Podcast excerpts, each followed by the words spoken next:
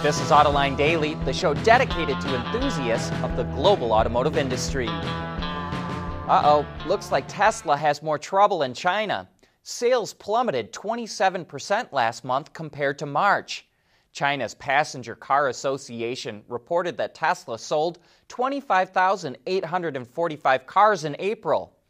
As we know, Tesla has come under heavy criticism in China from government authorities, though it's unclear if that led to the drop in sales.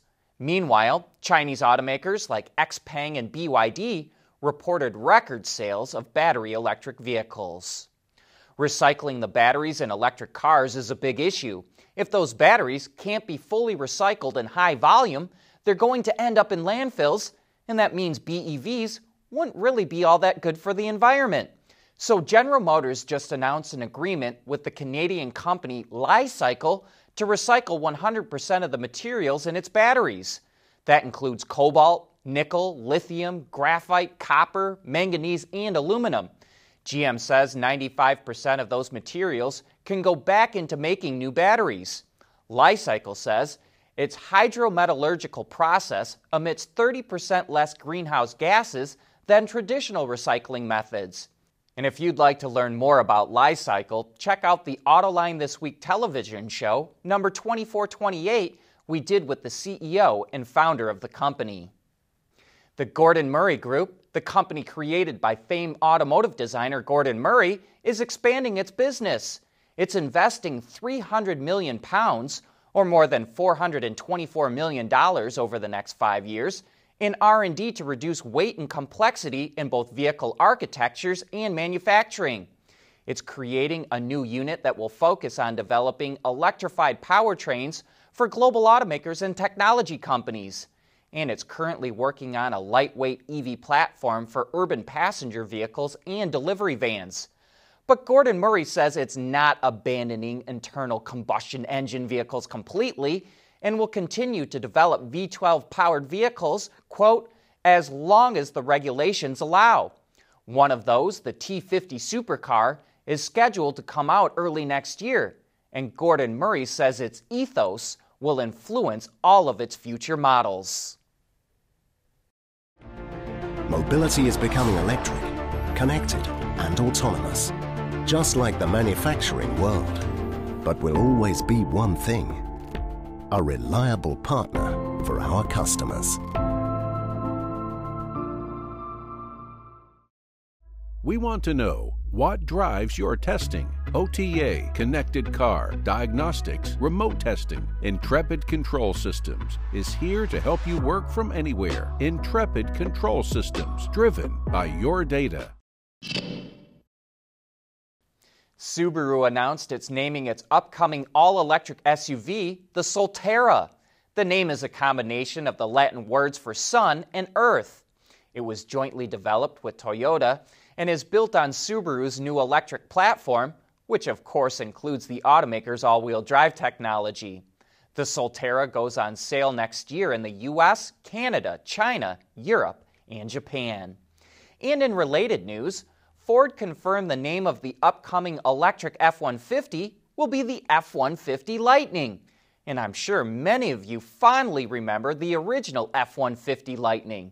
But the new truck goes into production next spring at the automaker's new Rouge Electric Vehicle Center. That's about all we know for now, but we'll learn more when Ford unveils it next week at its world headquarters in Dearborn, Michigan. And speaking of pickups, Auto Forecast Solutions says Tesla's Cybertruck will go into production in March of 2022. It will be built at Tesla's new plant in Texas called the Terafactory.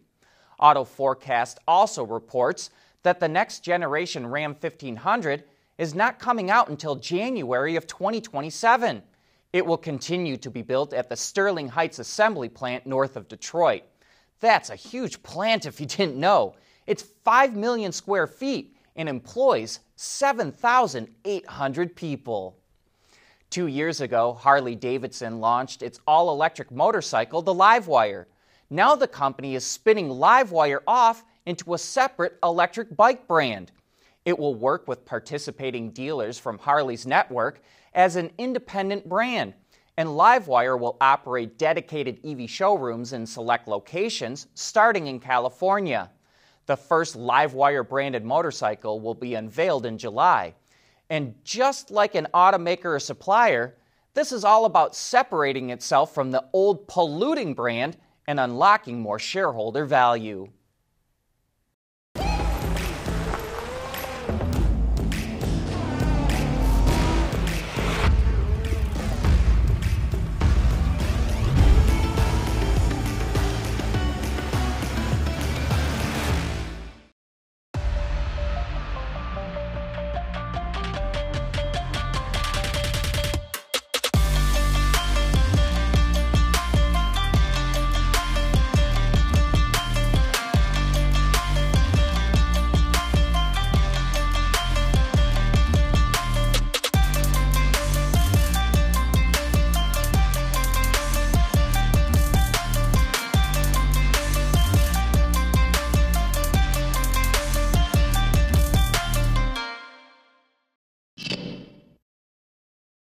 Porsche is looking to improve its navigation system.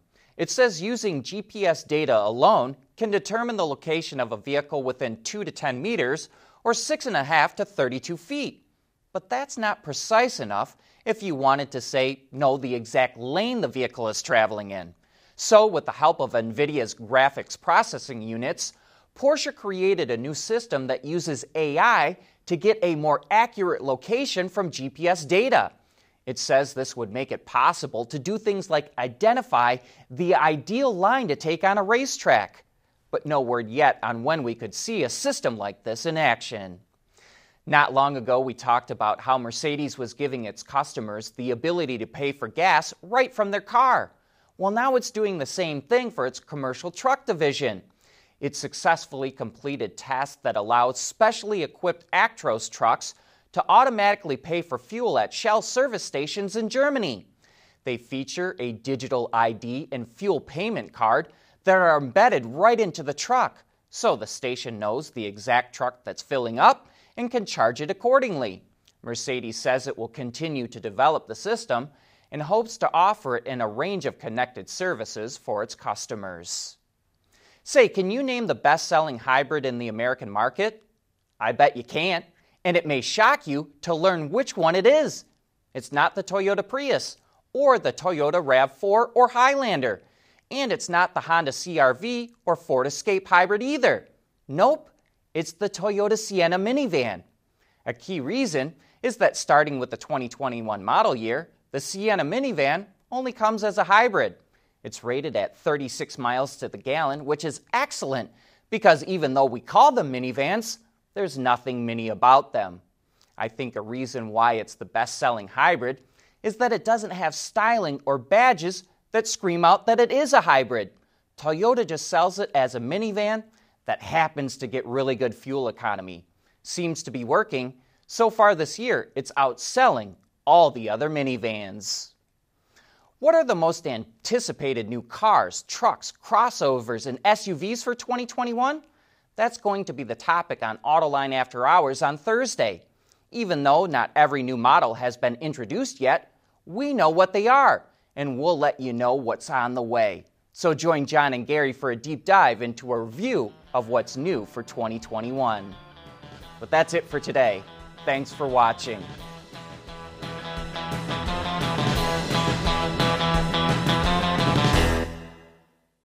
AutoLine Daily is brought to you by Bridgestone, solutions for your journey, Intrepid Control Systems, over the air engineering, boost your game, Schaeffler, we pioneer motion, and by Magna.